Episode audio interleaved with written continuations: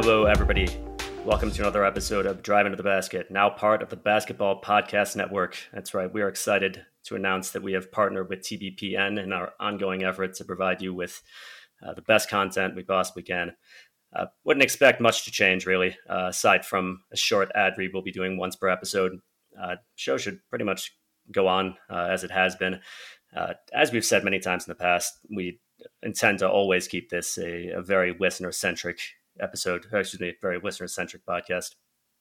Uh, I can't reiterate enough. We've said this many times uh, as well. Always love to hear from uh, from you guys. Love to hear feedback, uh, ideas for future content, really anything. And uh, you know, as ever, we we can't thank you enough for uh, for supporting the podcast. Uh, really, your support means a great deal to us. So, as usual, I'm here with uh, with Dante and with Tommy. How are you guys doing? Well, doing pretty good. Excited um, about the change, but I think you really nailed it. Uh, even though it is a change, it's a, we could expect it to be a minor one. And at the end of the day, we're keeping the show listener-centric, and we're just aiming to bring you the absolute best product that we can. So I'm excited to get into it. Yeah, I'm excited too. Uh, certainly love hearing from people. We just created a Twitter account so we can hear from you guys. That's at To The Basket Pod. Uh, we'd love to hear from you there as well. Big things. Big Indeed. Things. So this episode is going to kick off our draft coverage. So what we're going to be doing in uh, the, what I believe is three and a half weeks until the draft lottery, which is on June twenty-second. The draft itself is on July twenty-ninth. Uh, we are going to be bringing you uh, in-depth profiles on the top four prospects. Uh, really, you have the consensus top four in this draft: Cade Cunningham, Evan Mobley, Jalen Green, and Jalen Suggs. Uh, so we're really going to get into it uh, really in depth on, on each one of those prospects. Uh, if it comes to it, goodness forbid that the Pistons uh, end up picking fifth or sixth, we will cross that deeply unfortunate bridge if we have to. Uh, and even after the draft, excuse me, after the draft lottery, uh, after we know where the Pistons will fall, even if it's one of the top four, we'll probably spend a fair amount of time looking at options the Pistons might have should Troy Weaver, uh, as I think we all consider likely, uh, attempt to trade up into uh, into the late first rounds using those three second-round picks uh, the Pistons have in the upcoming draft. They've got uh, the picks belonging to the Raptors, uh, the Lakers, and the Hornets. Today's episode, we are going to focus on Jalen Suggs. But first, a quick message from our sponsors at DraftKings. All right, guys, so today we're here to tell you about DraftKings Sportsbook. I personally love using DraftKings Sportsbook. It's easy to navigate, has plenty of instructions for new bettors, and there's pretty well limitless ways to get in on all of the action. My friends and family have been using it. They love DraftKings Sportsbook. I know you will too. So listen really quick to this great offer, okay? So DraftKings Sportsbook, it's putting you courtside with a chance to turn one dollar into one hundred dollars, and those are in site credits. So pick any basketball team that's still in contention, bet a single dollar, and if that team wins, you win one hundred dollars in site credits. So don't forget, DraftKings Sportsbook offers great odds and promotions on baseball, hockey, pretty much any sport you could think of, so much more all week long. It's safe, secure, reliable. You can deposit and withdraw your funds at your convenience. So download the top-rated DraftKings Sportsbook app now. Use promo code T B P N when you sign up to turn one dollar into one hundred dollars in free credits. Bet on the basketball team of your choice to win their next game, and if they do, you'll claim one hundred dollars in free credits. That's promo code T B P N for a limited time, only at DraftKings Sportsbook. Must be twenty-one years or older in New Jersey, Indiana, or Pennsylvania only. New customers only. Wager paid out in site credits. Restrictions apply. See DraftKings.com slash sportsbook for details. If you have a gambling problem, call one eight hundred gambler or in Indiana, one eight hundred nine with it. So just a quick profile. Jalen Suggs, six foot four, two hundred five pounds. Uh, technically point guard. You can call him a combo guard. That's what he played in college. Uh, he uh, recently finished up his uh, his first and only year at Gonzaga, Uh, where he was uh, really the key contributor uh, in that team's uh, trip to the N C double A finals, uh, where they lost to Baylor, I believe it was. And so uh, really, what are you going to get in Suggs? All right, so this is he's very much a lead guard sort of player, uh, a guy who is at his best on the ball, did play off the ball uh, a fair amount in uh, at, at Gonzaga, but really at his best on it. Uh, very uh, pretty athletic, not an elite athlete, but uh, but but definitely quite athletic, strong, dense, absorbs contact really well. Uh, he's definitely an, on offense. This guy's just an attacker. Uh, loves to to try to penetrate to the basket, seeks out contact. Uh, he's he's definitely uh, it's strong in terms of body control, in terms of finishing through contact. Guy runs the floor really well in transition. Uh, really, actually, a third of his op- scoring opportunities uh, were in transition this last uh, in, in his year, a single year at Gonzaga. Uh, he uh, is a guy with good passing, has good vision, particularly in the pick and roll. And moves well off the ball. Uh, on defense, he just loves to get after it. Uh, he was he was certainly, I would say, one of the better defenders in the N C double A. Uh, and uh, one thing that is one thing that is, is uh, often. Uh, stressed uh, where Suggs is concerned is the guy's really just a competitor, goes out every night and and gives it his all and and just wants to compete on uh, and, and really just go after it. I don't know the way of putting it, on both ends of the floor. So uh, he's really at this point uh, projected to go anywhere between second and fourth, depending on the team that's picking. Cade Cunningham, of course, is the is the consensus first overall. So. Uh, yeah, we, we definitely got a lot to talk about as as far as Suggs is concerned. So uh, I would just ask, Tommy, I know uh, you're really the draft guy between the three of us. You do the most research in the draft. Uh, what do you like most about Jalen Suggs? Yeah, that was that was a really good uh, description of his game. Watching him play, I think the most impressive thing to me is that the, the energy that he brings uh, to his teammates. Right now, you know, you look at the guys that the Pistons have, they're all professional, they're all hard workers, but when Jalen Suggs is out there and when he gets like an and one, he gets so hyped up and so excited. He plays with so much passion and fire, and I think it's not that the team lacks that right now, but Jalen Suggs is definitely a guy who can bring that. He has that winner's mentality, and he's definitely going to try his hardest, not only to get himself the best opportunities, but to hype up his teammates and get them energized and playing as hard as possible. And when you think about what Weaver likes, like the personalities that he likes, I think Jalen Suggs fits that bill very, very well, because Suggs is a guy who, by all accounts, is a very hard worker. And Weaver has that quote that he, he kind of, when he started the job last year, he said, "We draft people, not players." That's paraphrasing it, but the idea behind that was he trusts that if he brings in a guy who has like a really strong work ethic and loves the game, they're going to improve, you know, and he trusts that. And so far he's stuck to that, and it's paid off in, uh, Well, and Sadiq Bey, Isaiah Stewart, those are two guys who uh, have come in and they've really made an impact in the league almost immediately. And I think certainly part of that is the fact that they work so hard. And I think that is one of the biggest advantages that Weaver has, is that he sticks to his his draft philosophy. And I think if you look at it purely from a fit perspective, that could be one of the biggest things. But we can talk about that later, I'm sure. But Uh, Jalen Suggs' energy, his his passion for the game, uh, and his competitive spirit, definitely things that I really like to see. Oh, yeah. yeah. What would you say, Dante? What What's your favorite thing about Suggs? I Well, I can't disagree with anything either of you guys have said. First of all, Mike, that was a good breakdown. Tommy, that was a good, uh, more in-depth um, kind of look at what makes Jalen Suggs such a great player. Um, I wouldn't pick one single thing, because really for me, when I was studying Suggs, um, I would say that three things really stood out. So the first thing, his touch around the rim, I think is just otherworldly. Um, we talk a lot about, or at least people in the N B A draft circle talk a lot about Jalen Suggs' athleticism. You know, he's an above average athlete, but is he an elite athlete? No, no, he isn't. Yet his first step is very, very quick, and he can get to the lane fast. You know, he just kind of slams in there and, and he and he goes up.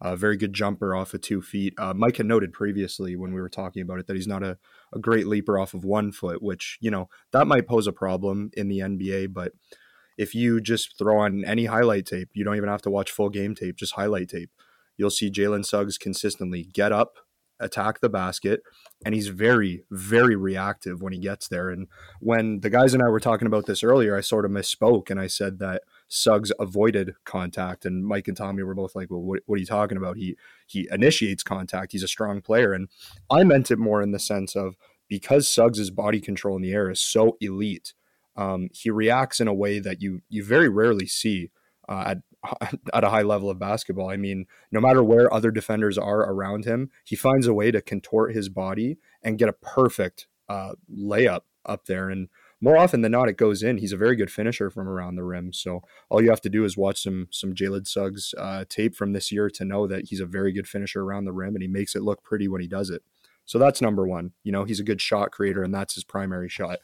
Um, number two, I think his defense really stands out, and that fits right into what Tommy said. You know, Tommy was talking about how Troy Weaver mentioned, we don't draft players, we draft people. And a part of that character is your willingness to play defense, because defense isn't the flashiest, you know, it's not as, it's not as well sought after as, as offense is. But when someone is a willing, hounding defender like Jalen Suggs is, that's a boon for your team.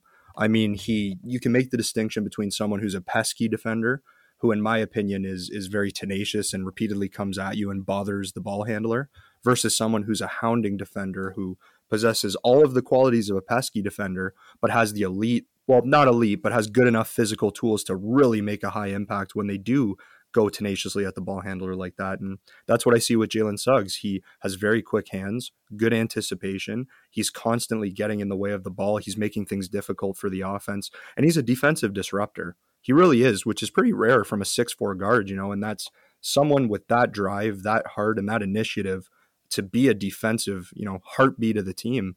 I think that's invaluable, you know, at the guard spot. And it's something that really stands out if you watch him. And then number three, I won't launch too in depth into, because I think we could get into it more later, but Jalen Suggs is a winner, you know, plain and simple. I, I think Gonzaga had some good players. You know, we talk about Corey Kispert. He's very good, very good shooter, but Jalen Suggs was the best player on that Gonzaga team. And the team was not one of the greatest college teams of all time. It was a relatively, you know, average, maybe above average team who really through Jalen Suggs' willpower made it to the N C double A finals. And that buzzer beater um, in the semis, that was, that was something to see. So I just think Jalen Suggs is a winner. We can get more into what that means and how that, you know, fits into the current identity of the Pistons. But yeah, those are the three things I would say: his willingness to attack the basket and his touch when he gets there, his defense, and the fact that he's a winning player. Those really, really stood out to me as the big shining positives. Yeah, I'm, I'm going to echo you guys as far as referring to Jalen's mentality. Uh, what do you want to call it? A winner's mentality, really hardworking mentality, whatever the case. I mean, the, the guy wants to succeed at, at, and work. You know, he wants to uh, really compete, uh, out-compete anybody at, at everything he's doing. You know, and that's great. This is a guy who seems to have good leadership qualities. Uh, who you can always count on. He's also very unselfish. You can you can just count on. He's a guy who wants to go out there and make a right play, which does, you know, you'd, ideally you'd like that to be the case with every player, but we all know that's not true. That certainly fit the character uh, that that Troy Weaver is trying to build with this team. And of course, I'm, I'm referring to his mentality. Talent obviously is, you know, you're not going to win on culture. I mean, it's, it's a common, I think, a common misconception in in, uh, in Detroit Pistons war that, you know, you got a bunch of guys who just go out there and play hard and and play for the team. And, you know, and that's the thing, of course, you have to have that talent uh, in today's N B A more than ever. But uh, and, and Suggs does have uh, certainly that uh, he does certainly have the mentality and uh, and and he does. Obviously, he's, he's a very talented basketball player as well. Uh, the question I have is, is, is he talented enough to justify, uh, you know, is he talented enough to be the kind of, uh, to, to be the kind of star player the Pistons need? Uh, that's something we can talk about later, but uh, I appreciate his mentality. I appreciate on offense that he just wants to, he just wants to really uh, just get in there and, and, uh, and not only is willing to absorb contact, uh, but really seeks it out. That's a good quality in a player that reflects really just well on his uh, his, his fearlessness and his desire to win.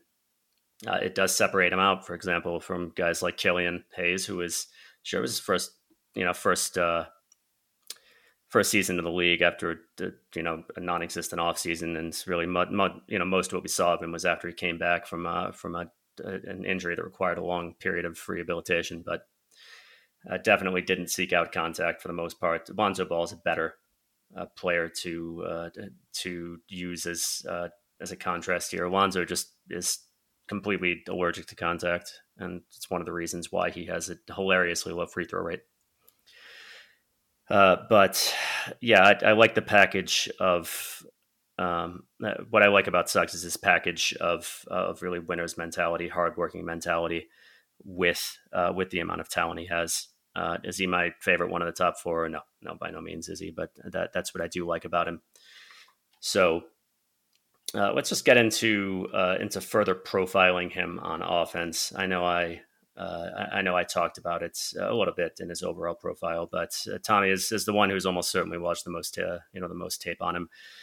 Uh, you know, what would you say, do you think, uh, would sum him up as an offensive player, what he provides? I see him as a guy who can potentially generate offense. I think that was something that the Pistons kind of lacked this year, even with Killian Hayes, because uh, he, he struggled to attack, and Suggs does not have that problem. When Suggs wants to go to the basket, I love how you put it. He is absolutely fearless, and we alluded to it. He's not the best athlete, but at times he looks like he is. Like, he looks like an upper-tier N B A athlete, even though he's not, just because of how hard he attacks the basket, how willing he is to uh, split defenders, run directly into centers. He, he he's uh, he's embracing this this physical level of play, and that is just something that the Pistons kind of lacked this year from their offensive creators. So that would be, you know, the sort of thing that he projects to be. Of course, to do that, and this is kind of getting into his weaknesses, he has to improve as a three-point shooter. It was only thirty-game sample size this year. He had some games where he, you know, kind of lit up the the the, the opponents from three, but thirty-four percent is not quite good enough to command respect from an N B A defense. Uh, Suggs has a good-looking jump shot. I think the form looks consistent. It's compact. It looks nice. But if it only goes in, you know, thirty-four percent of the time, there are going to be times where defenders will choose to go under screens. And the what you absolutely want is to get Suggs to the point where the the defense is never going to go under a screen. You know, if you if if you get the defense committing to go over every single time, Suggs is going to have those opportunities to attack the basket, and that's where he's going to be at his best. So unlocking his three-point, getting his three-point shot up as much as possible, increasing the volume, I think that's going to be key for Jalen Suggs going into the future, because if you want him to be that primary offensive initiator or even a secondary offensive initiator, uh, he absolutely has to be a guy who can space the floor and is a spacing threat. Yeah, Tommy, that conversation about spacing is very, very interesting, because uh, you say that it'll raise his his level as an offensive initiator. Uh, you know, I would contend that he's a perfectly adept offensive initiator, Uh, even without a super consistent three-point shot. Um, and he's doing that at the highest college level. And so you're absolutely right. If he can, you know, bury these threes at a high rate, it's, I feel like a Jalen Suggs who can do that is probably the number one overall pick in a lot of draft classes. I mean, he's so fearless. We keep touching on it, but it's the truth. All you have to do is watch him to see how fearless he is when he attacks the rim. And it's like I touched on previously, I'll echo it now. His body control in the air is ridiculous. He'll find a way to score. If he's able to get up there after he violently gets into the lane and he jumps up and he contorts his body, he, he's probably going to score, because he's very determined to score. And now you combine that with the gravity of a very good three-point shooter. I mean, that's if, if you watch Jalen Suggs' shot too, I mean, some players come into the N B A and, and you think about Lonzo Ball, it's like their shot is just broken. It just looks broken. Suggs doesn't look broken to me. He looks like a guy who, you know, if everything goes right, he could be a good to really good three-point shooter, and combine that with the other aspects of his game that make him a good offensive engine, and you have the makings of a very good player, in my opinion. Yeah, I, w- I would I would say that there is concern uh, that when he gets to the N B A, his athleticism relative to his new opponents and their level of talent will become more of a problem, which is why I think it's absolutely essential that he does get that three-point shot, you know, up into like the high thirties at the very least, because while he's an excellent athlete in the N C double A, he's going to be, you know, above average uh, as a guard in the N B A. And if you can't, if you can't get these guys off of your hip, I think he's going to struggle uh, because I don't, like you said, he looks like he's like the most athletic player out there on the floor in college, but when he gets to the N B A, it could be a rude awakening for him. He has to be the type of player that is, who has diversified his offensive arsenal to the point that he has just a little bit more time to take advantage of that good uh, decision-making that he's shown, and create more opportunities for himself and his teammates that way, because he's just not going to be able to out-talent uh, the best guards of the N B A, the best defensive players in the N B A. Uh, I, I don't think you can just bank on him being, you know, a low to mid-thirties guy uh, for the, his entire career and uh, call him a great value pick uh, in a draft class this loaded. Yeah, of course. I, I think you definitely have to have concerns about him as a shooter uh, with... you know, with, with how important, just how vital that is at the N B A level to be, you know, to be a, a spacing threat, certainly as a lead guard. I think there are other areas of offense though, uh, as far as his, uh, his overall profile, that's, that uh, merits recognition. Uh, as I, as I mentioned uh, in his initial, just as in his, in his profile summary, uh, he's, uh, you know, he's a decent off ball player. Uh, again, shooting is going to be a thing you got to develop there, but uh, as, As an off-ball player, he's a mover. Like some guys, you put them off-ball, they're a little sluggish, or they just don't want to move that much. I mean, he's a guy who uh, who's kind of like a you know the energetic bunter, really, whenever he's on the court, and that includes when he's off the ball. Uh, he is a very good cutter. He knows where to be, and uh, we've we've mentioned that he's not an elite athlete. That's true. He doesn't have elite burst. He's he's a very good two-foot jumper. He's not the greatest one-foot jumper. He's good enough, but not elite. So, but if you can catch him on a cut, uh, whether on an alley-oop, or, uh, or or just a standard cut, then the guy can launch off two feet and then uh, he can almost score above the rim. But just the fact that he has that good sense about where to be on cuts is, is very nice. Uh, if we want to talk about his passing, he uh, he's a guy who is reactive, just in terms, not just about his passing, just in terms of his decision-making in general, for the most part. Uh, what do I mean when I say reactive? I mean that he's a guy who who has an above average feel for uh, just reading and reacting to the situation as it develops. Uh, we have uh, on the Pistons an example of somebody on the opposite end of the scale. Uh, nobody's going to be surprised when I say the words Josh Jackson, uh, who has a horrible tendency to tunnel vision and just make a decision, and you know, if he makes an adjustment, it's a very obvious adjustment that generally ends in a turnover because it's an awful pass. So uh, it's a skill that you have to have in the N B A, the ability to read and, and react and adjust. And if you're if you're somebody who's handling the ball, you have to have that at, at a high level. And I think Suggs does. I don't think he's like I don't think his his uh, his I Q is elite, but certainly good on the pick and roll uh, in particular.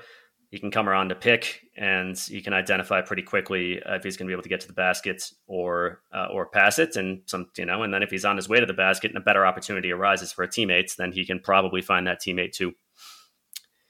And uh, I I would be remiss if I didn't uh, recognize his transition game as well as, as both the passer and uh, and the guy who runs the floor and scores and has scored a lot in transition, or at least did during his time in the N C double A.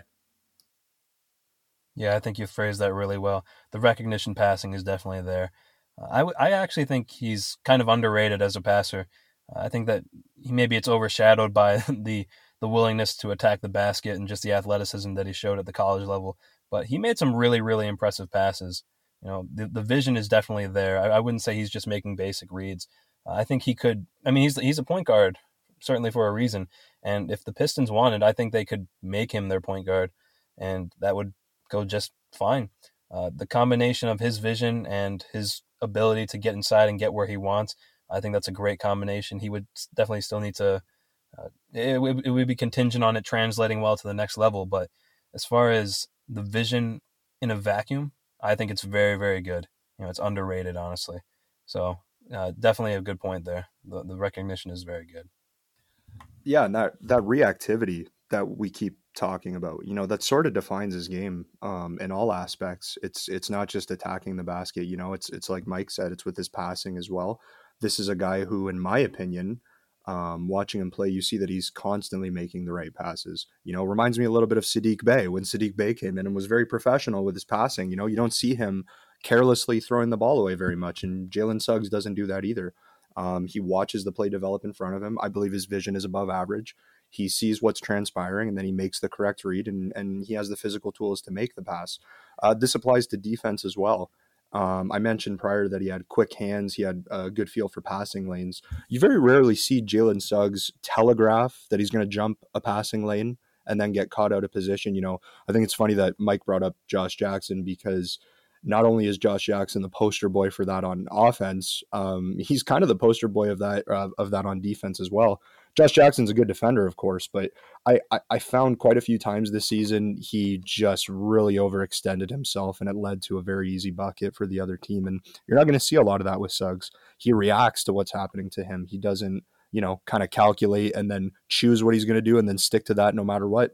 And this applies to all aspects of his game. So someone like that, and I'll I'll I'll say this, and then I'll I'll kind of fully go in depth later.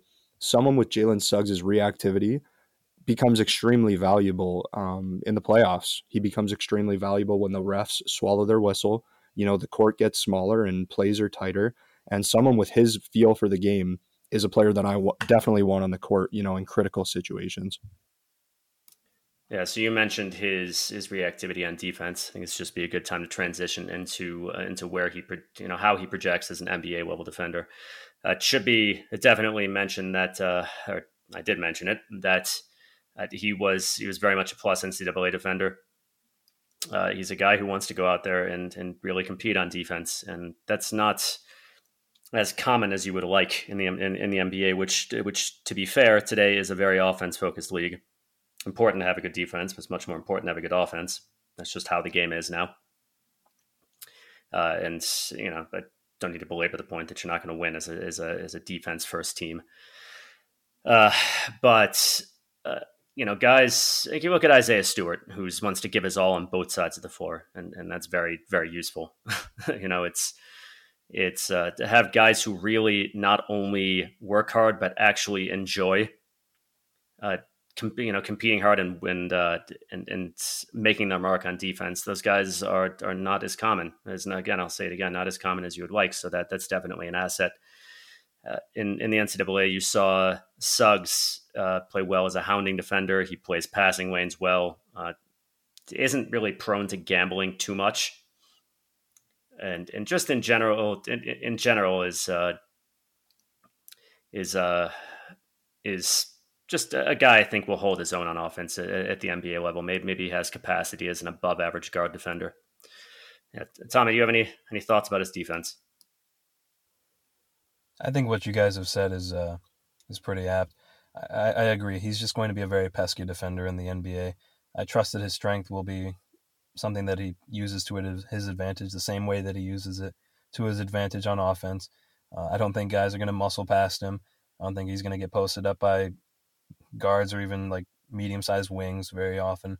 Uh, he's definitely going to be a guy who just he's going to take defense personally. Uh, that's what I see every time, you know, he makes these big plays. Uh, he he just he's so laser focused on, you know, trying to find like the one weakness or the the one little misstep, and he will attack that. So I think what you guys have said is uh is pretty apt. So uh, I, I just would reiterate exactly what you guys have said. Yeah, it's, uh, I mean, I don't know if we'd be this kind of defender at the N B A level, but uh, he strikes me as having this sort of mentality. Uh, I remember after the twenty fifteen finals uh, in which the uh, Golden State Warriors beat the beat the Cleveland Cavaliers, and uh, Andre Iguodala was the M V P. And an article, there was an interview uh, posted, or it was more of an article, of course, taken from an interview, um, which uh, Iguodala basically said, you know, I, Just uh, I, the more I play against other players, I just kind of build uh, a defensive d- database, so to speak, for that particular player in my head. So then I know how to handle him next time. And you you don't have a lot of guys who who really go to that level of effort on defense. And uh, I think Suggs would be one of those guys. Of course, uh, you know, what I, what I would look at at the N B A level, and uh, this seems like a good time to to transition over to the concerns we might have about him, is that he doesn't have a long wingspan. I mean, this is a this is a six four guard with a six and a half uh six and a half foot wing, wingspan, and that's that's really not ideal. Uh, you know, it's on the smaller side. Uh, he's not like one of those guys like Luke Kennard, whose wingspan is shorter than their height, but nonetheless, that's it's it's he's not gifted in terms of length. So that will make it a little bit more difficult for him on switches. He'll really have to rely on his uh, on his his overall defensive acumen to. to serve him on uh, in, in possessions in which he is up against an opponent who might be like four or five inches taller than he is. of course, you know, you wait and see how that goes. And uh, there are other players who don't have the greatest wingspans who do fine on defense, like Kyle Lowry, who is only uh, six one, I believe, and does not have a long wingspan. If I, uh, I think I'm remembering that correctly. And, you know, there are plenty of other guys who, who do it. It's just a, it's, it's a, it will be a disadvantage. But, uh, yeah, so th- that's, that's what I'd see on, on defense for him, at least as, uh, as a limitation. Yeah, I think that um, it's interesting you bring up wingspan, Mike, because, yeah, you're right. You're, you're limited in your tool set when you don't have this elite wingspan to kind of make up for your deficiencies. I think his tenacity is going to serve him very, very well. And I think it's going to kind of hide a lot of those physical shortcomings. I remember when I was studying his tape, there's a play, a particular play. I think it was my favorite defensive highlight of his. I think it was against Baylor. And Suggs is chasing the ball handler uh, right around the three-point line. He gets bowled over by a screen. Um, and what the ball handler does is that he kind of loops out to the side, and it looks like he has a clear path to the net. But Suggs gets up so fast, like lightning fast, and gets back in front of the defender, or uh, in front of the ball handler, excuse me, that the ball handler has to change course, and he sort of panics, and, and it causes uh, complete offensive havoc, um, just because he had the wherewithal, number one, and the willingness, number two, to get up and get in front of his man. And how do you counteract, you know, a short wingspan? Well, defensively, you have to put yourself squarely in front of the guy that you're guarding, you know, if you don't want him to get by you. And so Suggs has got that quick first step. Doesn't just apply to attacking the basket. It also applies to being out of position defensively and then getting himself back into position to make a good play. So while I agree that the wingspan isn't ideal, I personally uh, don't mean to disagree with you too much, but I think he can overcome that with just pure tenacity and violence, honestly. I think it's important to just remember he is a six foot four point guard. Uh, that's still on the bigger end of point guards in the N B A. We, who knows how long that'll last, obviously. Uh, it seems like everybody's kind of trending towards six eight, and that kind of is the future of the league. But I think, Dante, you, you were alluding to it pretty heavily. Um, the guys who don't have maybe the best natural athleticism, uh, they can rely heavily on positional defense, being in the right place at the right time. And I think that's going to be Jalen Suggs, and his tenacity is certainly going to be a part of that. Jalen Suggs moves his feet very well because he's trying so hard.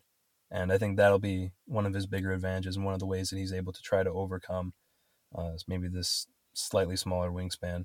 Uh, but again, he's still six four. He's still, I think, two oh five. Uh, he'll, he'll, he has the tools to be at least a good positional defender. Uh, if not, maybe the guy who's poking the ball out uh, when he gets beat.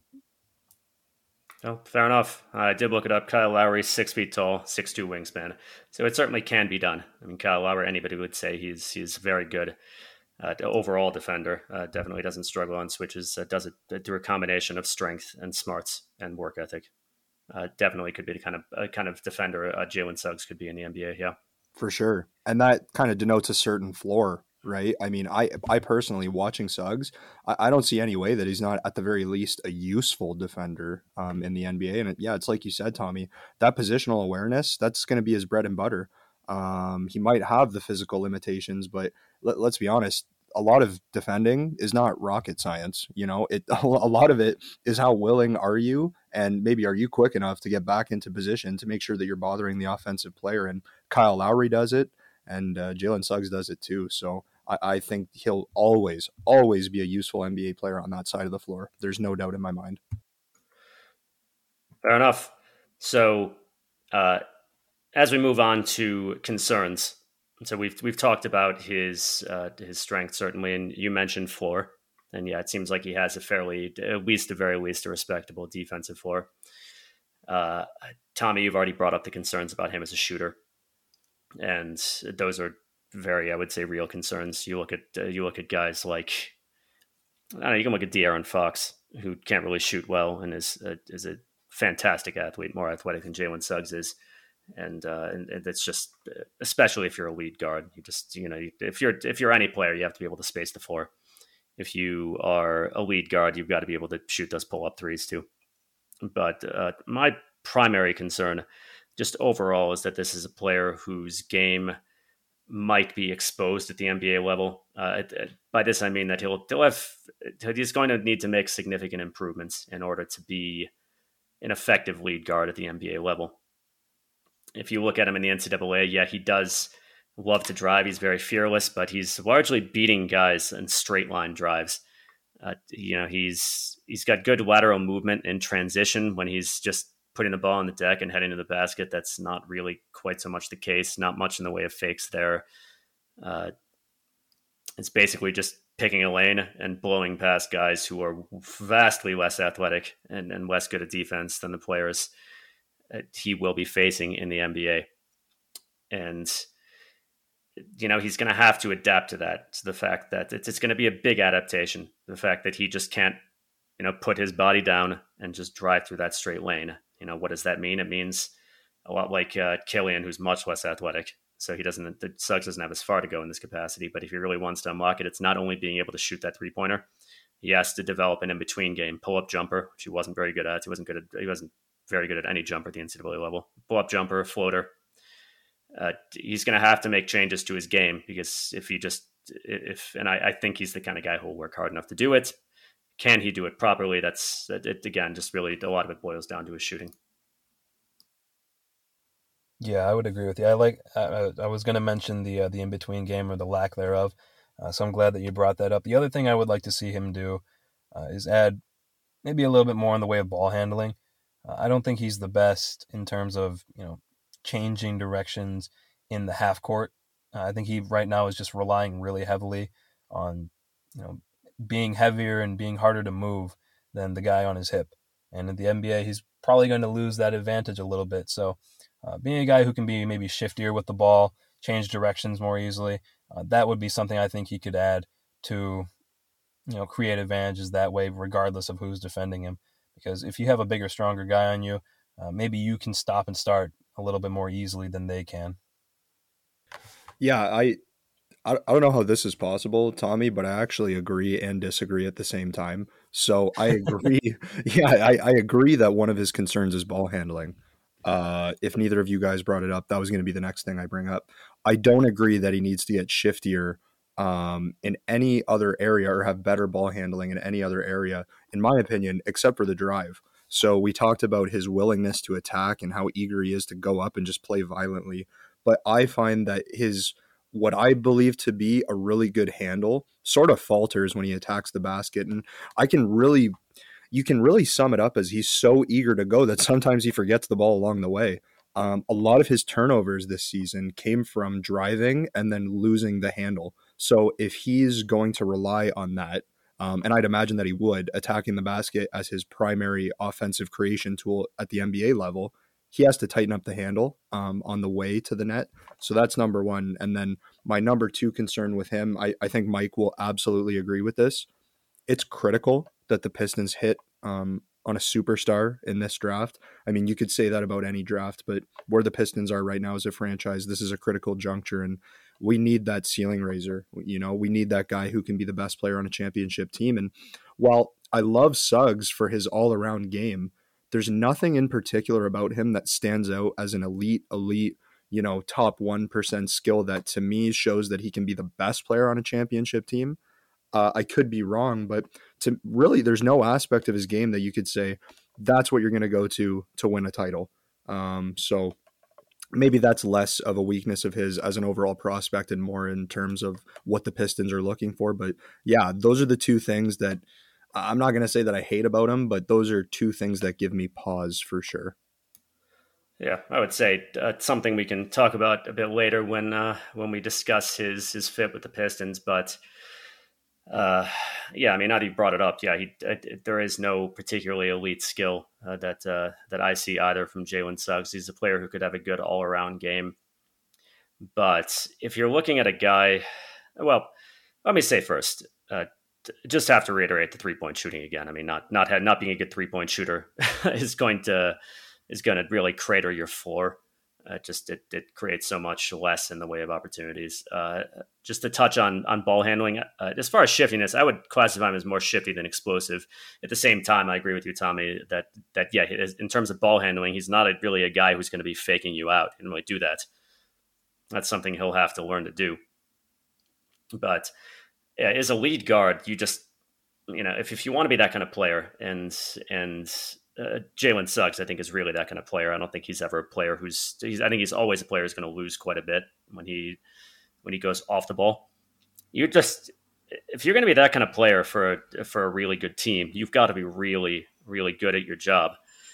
I mean, think guys like, I mean, I'm not saying he needs to be as good at these, as, as these players, but if you look at the elite lead guards, the guys who really take the ball and initiate the offense and spend the most time on the ball on their teams, uh, guys like Harden or, or Doncic, even somebody like Kyrie Irving, uh, who's never really excelled in that role as the lead guard, but, but could, uh, or, I mean, I'm, I'm sure leaving some guys out like Giannis is in a category of his own, of course. But you just, you really need to be really good. Uh, you need to, you need to have a very complete game. You need to be a, a very good offensive creator. So what would that take for Suggs? Yeah. It's, you, you got to become shiftier on the drive. You've got to, uh, you've got to be able to hit those pull up threes. You've got to be able to hit uh, those pull up, uh, pull up jump shots inside the arc. You got to be able to hit that floater. Uh, it's just, there's a long way to go. And uh, especially if you're forming your offense around a guy who is that lead guard, because a lot of teams these days are much more egalitarian in, in terms of their ball distribution. And I don't think Suggs is really that kind of guy. Yeah, you brought up the, um, the well, shiftiness. Let me, let me, let me reiterate that issue uh, or, or clarify. Not that he's not that kind of guy. Uh, you know, as, as a player, I'm sure he's willing to play in any system. He seems like a super team first guy. But in terms of his skill set, I, I don't think he's, I don't, I think he's most ideal as a lead guard. Uh, when I, when I was thinking of the shiftiness, I think straight line to the basket, he shows some good lateral mobility. And when I was thinking, when I was saying that he needs to improve his handle, uh, you brought up guys like Kyrie Irving, James Harden. If Jalen Suggs is going to be like an upper tier guard, he needs to learn to break down guys one-on-one uh, because that's what the Pistons kind of need right now. They need a guy who can feasibly, you give him the ball, you say, all right, we need you to score in, in the clutch. All right. I don't know if Jalen Suggs has that right now, because right now his game is just, it's, he doesn't have enough of an arsenal to where the, the defense is going to be like, all right, what is this guy going to do? He could do anything. Uh, that's what Jalen Suggs needs to add. Because right now, I think Suggs just relies so much on, you know, driving in, creating the contact, putting a shoulder into a guy, and then finishing with uh, with with what is really good, uh, you know, ability at, at the hoop. But if he could be the guy who, if he has a good defender on him, you know, fake left, fake right, add more to your bag. That's what I want to see from Suggs. Because right now, uh, he has it when he's got, you know, a full head of steam going to the basket. But I want to see if he can add that from like a standstill. To be fair, though, I mean, Jalen's nineteen years old, right? And and we talk so much about his winning mentality. And in, in my opinion, he's the type of player who elevates his level of play relative to the situation around him. And so if the Pistons were to draft him and, you know, Casey sits him down and says, look, when we're in the half court, you're the guy we're going to go to when we need a bucket. You're going to go one-on-one with some of the best defenders in the N B A, and you're going to have to break them down, and you're going to have to score somehow. Suggs, to me, is the kind of player who, through trial and error, through practice, and through being thrown into the fire in-game experience, I don't see why he couldn't develop those skills. You know, I, I think that his his his first step, I, I've said it a few times, I'll say it again, is maybe a little better than you guys are giving it credit for. I, I see him having the burst necessary um, right out of the gate when he starts his drive to get by guys. But as far as dribble moves are concerned and, you know, his lateral mobility and faking this way to go this way, I agree. It's a bit lacking at the moment. And probably right now you dropped him into an N B A team, he wouldn't be that guy to get you a bucket at will. Um, but who's to say that twenty-four-year-old Jalen Suggs couldn't be that guy? I think it's equally possible that he's that guy as much as Jalen Green, Evan Mobley, even Cade Cunningham. Like, I think Suggs has the potential to really improve as a player. Um, and I don't, I'm not taking that lightly. I really, really mean it. I think his mentality kind of speaks to how hard of a worker he is. And if anybody can develop, I think he can develop. Uh, I, uh, I don't think, I mean, I don't think either of us is saying he's, he's got, uh, you know, lacking, uh, he's lacking in, in, in the area of first ever explosiveness. I would just say he's, he's nowhere near athletic to uh, athletic enough to be the kind of guy who's just going to be able to use the drive as his primary means of scoring. Uh, to somebody like a Giannis, for example, or yeah, that's fair. Yeah, yeah. yeah. I'm, I'm or like Ja Morant. He, people, yeah, Ja Morant. Well, Ja Morant has an in between like game. Drivers, he's, yeah, yeah. He's got he's got a he has to a degree an in between game. He's got a fantastic floater, but yeah, he's Suggs like ninety-ninth percentile. Yeah, he's he's very, in terms of athleticism, he's just, I mean, his his agility is really something else. I mean, you just watch him bounce on his way to the basket. So, but Suggs, he could just, in, in order to to be effective on the drive, uh, given that he isn't that elite athlete, I think uh, I think just as with anybody of that archetype, he's going to have to have other skills. And I'm not talking about three-point shooting, which you've got to have, period, uh, unless you're very, very specific players. And, and I really, really don't think Jalen Suggs is in that archetype. I mean, I'm thinking about Giannis and Jimmy Butler. Of course, these are much bigger players for one, but just very, very different. Uh, you got to have that that three-point shot in, in the first place. Uh, but beyond that, for Suggs, I mean, I think he's got to get shiftier, and he's got to have the in-between game, and that will allow him to to attack the basket more effectively, in addition to giving him more tools. Uh, all right, do you guys have uh, anything to add here before we move on to his fit with the Pistons? Yeah, I would just say, Dante, I agree with you. He could certainly add this. I do believe in the ability that he has shown and and uh, in the effort that he has shown uh, in terms of, you know, I believe this guy is going to get better. So if, if as badly as he seems to want to win, uh, I have no doubt that he's going to improve. I just don't know. You know, there, there's not, nothing's guaranteed is all I'm saying. So that's definitely something he needs to improve on. And he certainly has the the motivation, I'll say, Uh, to get there. No, nothing's guaranteed. No, nothing is guaranteed. And, and we've, we, we've had shades of this discussion before, talking about Sadiq Bey. Like, Sadiq Bey came into the N B A with defined skills. Um, and because of that, he was perceived to have a lower ceiling. And, and, you know, we've had this conversation a million times. We won't rehash it, but I, I definitely don't take for granted the value of, um, a, a bird in the hand, right? Seeing that a prospect possesses a particular skill, Um, and then not, you know, not projecting them out to improve too much to the point where it, it's unrecognizable from the original prospect that they were. Like, you know, draft uh, draft junkies tend to get away from that and maybe overproject players. So I hear what you guys are saying. Um, a lot of it comes down to, what do you see before they even get to the N B A? Because projecting them out is is projecting those skill sets to expand is not always reliable. It's not an accurate science. So I do agree. All I'm contending is that I think Suggs is a special player when it comes to mentality, and, and Mike has said it time and time again, and I agree. You you have to balance talent with culture, and ultimately the scale kind of tips towards talent. Like, that's really key in this league. That's number one. Uh, but I just think he possesses such a special mentality, and you know, I don't want to I don't want to go on for too long. I'll I'll pass it off to my co-host here, but there is something I want to say about uh, who I want on the floor come playoff time, and it is Jalen Suggs, and and I'll get into that, you know, hopefully if we have time at the end. But for right now, that's that's what I'd have to say about existing skill set versus projecting those skills out to be developed. All right, so moving on to his fit with the Pistons, and we're not just talking about roster fit. Uh, I, I would say that there are, of course, two schools of thoughts based on, uh, as far as drafting, based on where a team is. One is drafting by fit, um, one is just drafting for pure talent. I think that's a little simplistic, and I, I'd, uh, I just kind of weigh a middle option as you draft for need. I mean, that's not a middle option. I think that's just overall you draft for need. So uh, that's that's what we're really going to be referring to here, as well as his roster fit.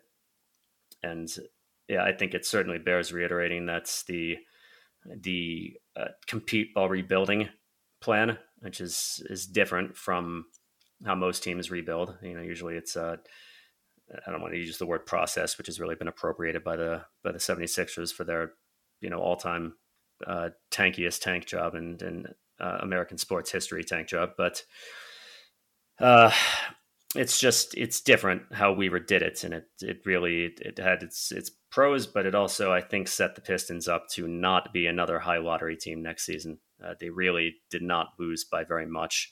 They had some, re- uh, you know, for the most part, they had some really, really clutch losses. If we're talking about draft position, like, they were a horrible clutch team. They lost a lot of close games.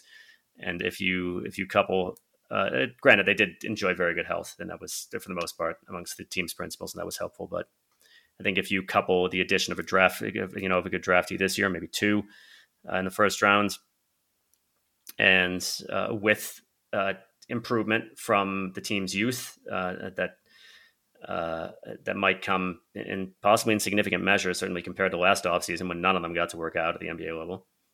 I don't think you have a team that's in the high lottery anymore. So yeah, it's, as, as Dante said, I think you, this is a very important pick to hit on. And yeah. Uh, and of course, when it comes to Suggs, in terms of, you know, uh, as you asked Dante, is he a superstar kind of player? That, that that's a concern I have about him, but uh, just in, in terms of where he'd fit on this roster. Yeah. I, I I'm going to leave the team fit to Tommy because I know that Tommy has quite a few thoughts on that, but I'll, I'll talk very briefly about culture fit. Um, you know, this compete while rebuilding thing that Troy is trying to do. I, I think that Jalen Suggs exemplifies that attitude. You know, if you could take that attitude and turn it into a player, um, Jalen Suggs exemplifies it more than any other player in this class. And, you know, the guys are going to have to indulge me here because they've heard this a, a couple times over the, over the past few days, but I'm, uh, I'm a big Leafs fan.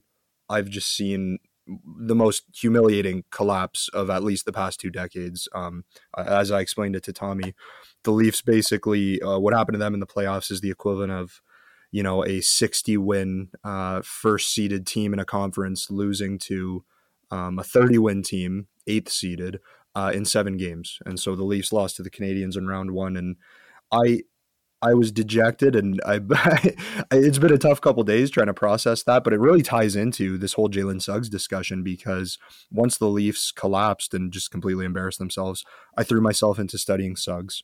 And as I was watching him, I couldn't help but think about how perfectly he fits this culture um, that Weaver's building. You know, the Leafs lost because even though they're more talented than the Canadians, they're mentally weak, they're fragile. You know, they crumble at the slightest bit of pressure, and the superstar players on that team don't elevate their play, and they don't elevate the play of those around them when it's crunch time. And as I'm watching Suggs, you know, drain that buzzer beater to send them to the finals, be a winning player, and winning player as in make the right reads, make the right passes, do everything in his power to make sure that his team is in a position to actually win the game. That's invaluable. You know, I, there's something to be said. And, and it's like Mike always says, you know, yeah, talent does outweigh culture at the end of the day, but there's something to be said about someone who time and time again puts their body on the line and consistently, when the lights shine the brightest, put on the best performance. You know, they, it's, it's almost like Suggs becomes a better player the bigger the moment is. And like, like I've been saying to Mike and Tommy the past few days, the rebuild is, uh, you know, it's it's cute to talk about potential and this and that and hope for losses and hope for a high draft pick, but there's going to come a time, take it from a Leafs fan, there's going to come a time very soon um, where the Pistons are going to be in the playoffs. We're going to want them to win. And when we want them to win, we need these guys to step up and perform. And I have no doubt that Jalen Suggs is, is, you know, in those critical stages of a season, he's a high-level performer. And so in that sense, I think he culturally, he fits right into what we're trying to do. And, you know, he's someone I, I personally, I would really like if the Pistons took, if they ended up with the fourth or fifth pick. So that's kind of my, it's kind of my rant on the, on the subject. So I'll, I'll leave it to the other guys now.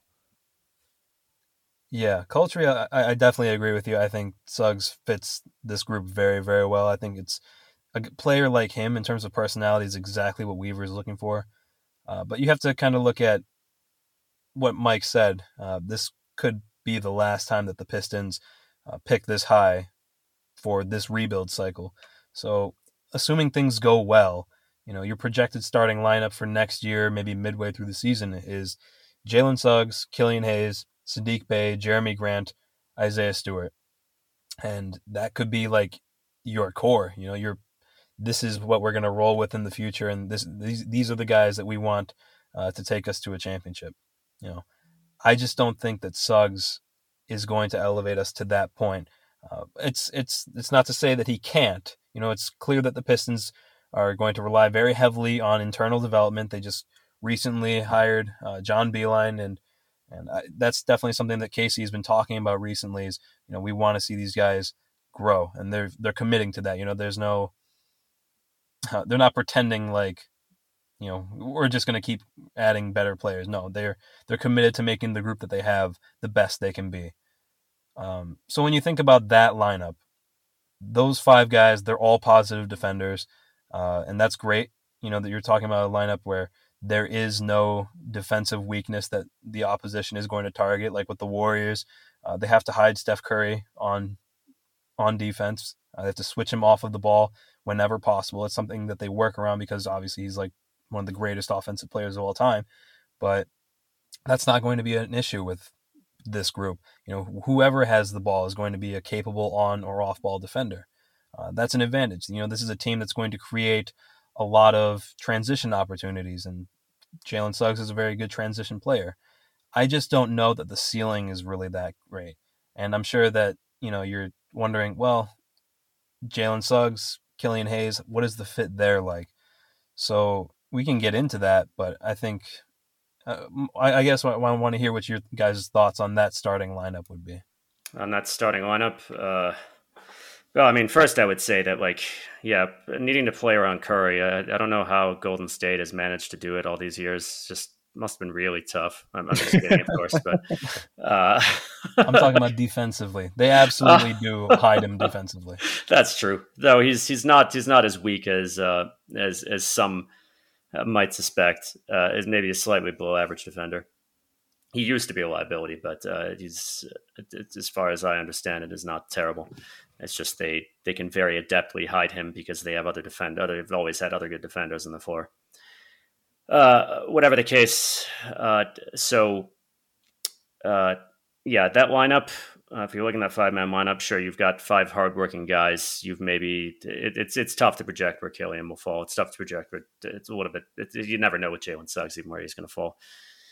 Uh, I think, uh, we've, we've been over several times where we think, uh, where we each think Sadiq is going to, is going to be Jeremy Grant. I think what you see is what you get. Guy who's, uh, a guy who's going to be much more suited to be the second or third option on a good team and can probably be quite a bit more efficient in that capacity because his efficiency really tailed off as the season went on, particularly in the second half, and uh, and can focus more on defense, uh, which he wasn't as good this season, probably because he was, you know, he was just, he went from a role where he was just shooting threes and cutting to one in which he was getting plastered on the way to the basket.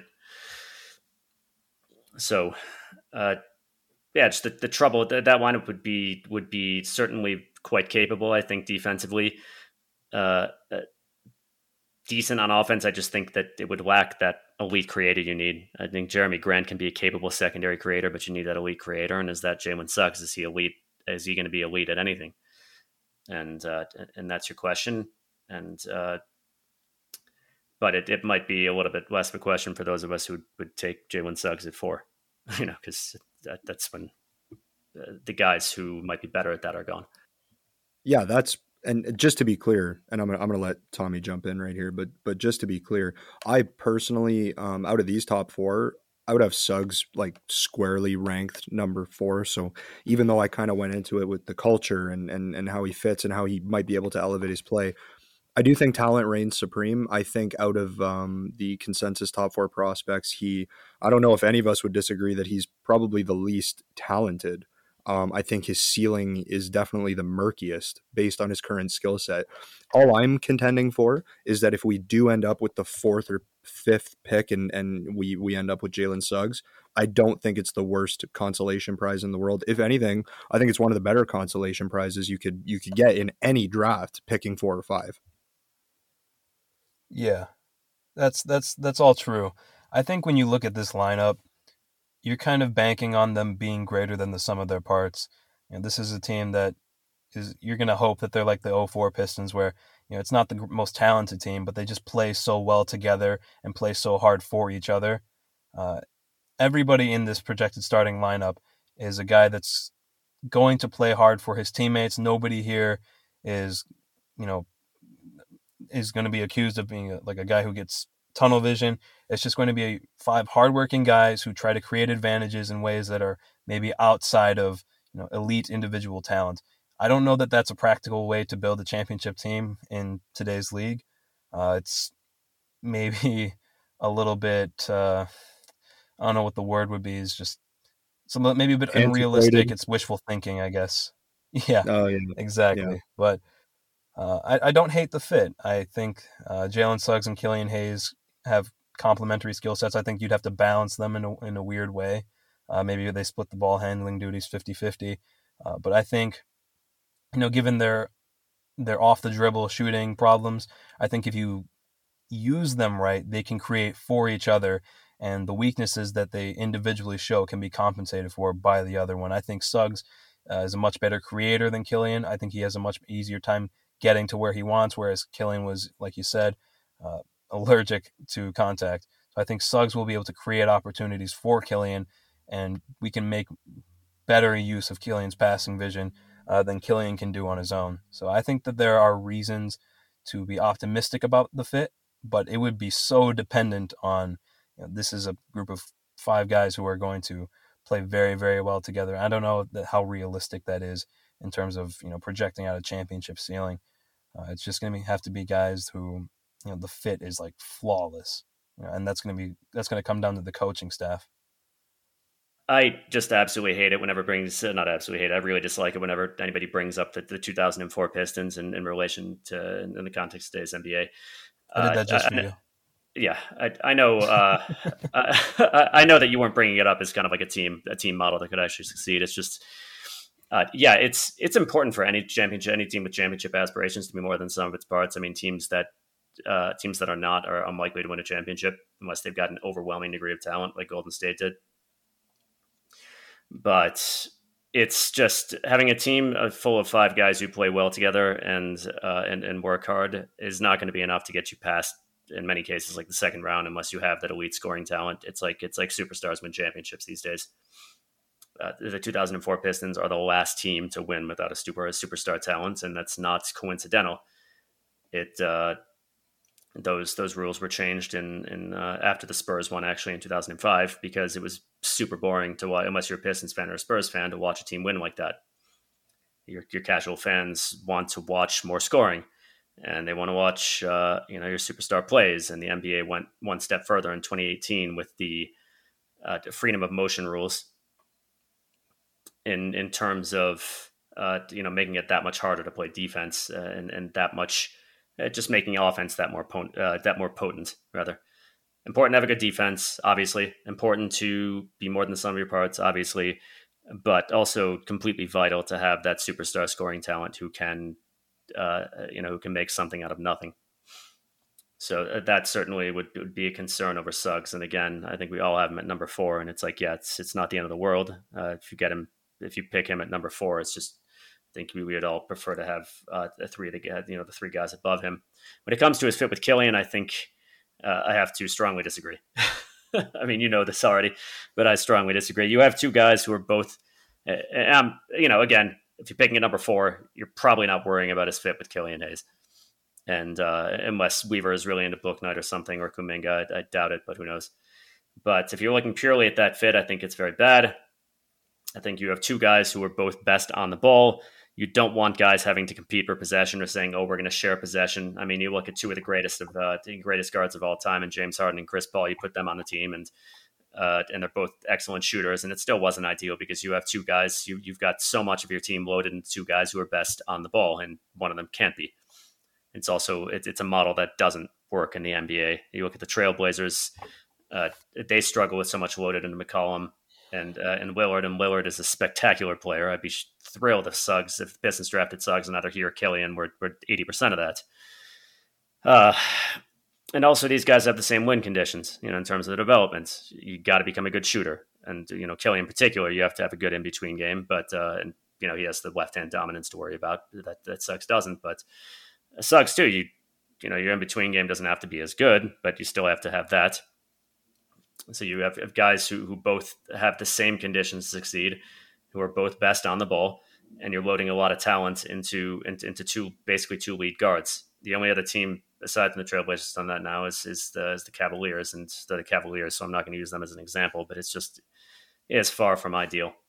So I, I think the fit there is pretty poor, and Wes Hayes really ends up as kind of a Lonzo Ball three and D and pass kind of player, and I think that'd be disappointing.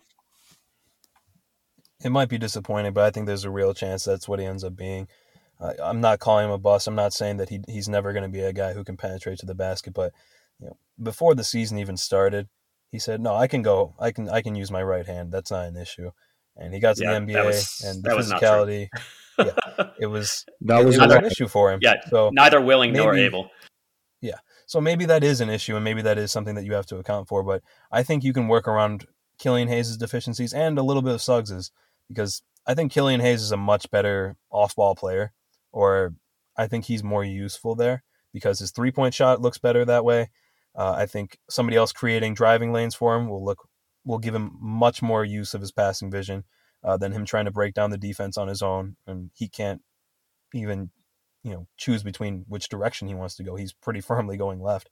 Uh, there's just a lot of issues that I think you can fix, maybe not fix, but work around if Suggs is there to create.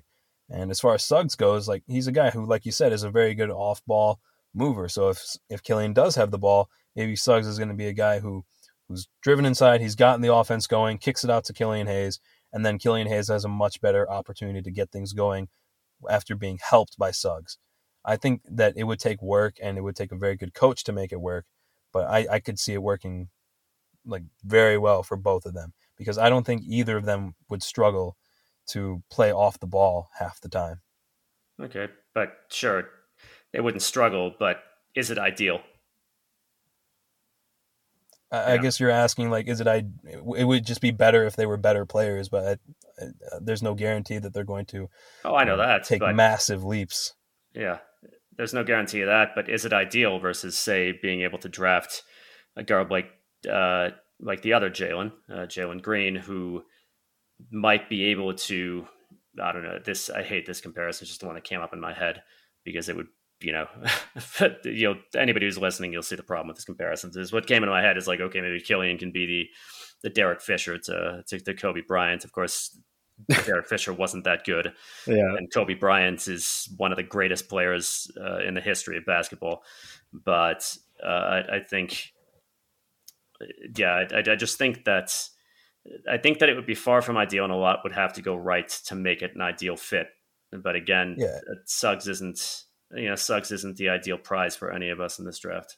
No. Yeah, and you guys have him fourth. I have him third personally. Right. I forgot about uh, that. Right. Yeah, and if, if, if that is the case, maybe it would make more sense for you to look at a guy like who has more score, like lead scoring potential, uh, but has more of a ways to go, like James Bouknight or Keon Johnson. But we, we pretty firmly have these guys up here, and we'll talk about like guys who may be a better fit or fill a, a more important role. But I think for where we have him, I think the risk is worth taking, and I could see it working. I'm with you, Mike. It's, it's not the optimal setup with him and Killian. Um, I don't think any of us would really contend that, but, but I do think if we were to fall to four or five, it's an interesting discussion, because what are you going to do? Not pick him? Like, like I think Suggs personally is, I think there's a big gap between um, the top four and the rest of this draft class, you know, and you talk about Bouknight, you talk about Moses Moody, there, there, there's prospects that are interesting, but realistically, if you get a top four pick, it's going to be one of these top four guys. And if you're picking fourth, more than likely, it's going to be Jalen Suggs, I'd say.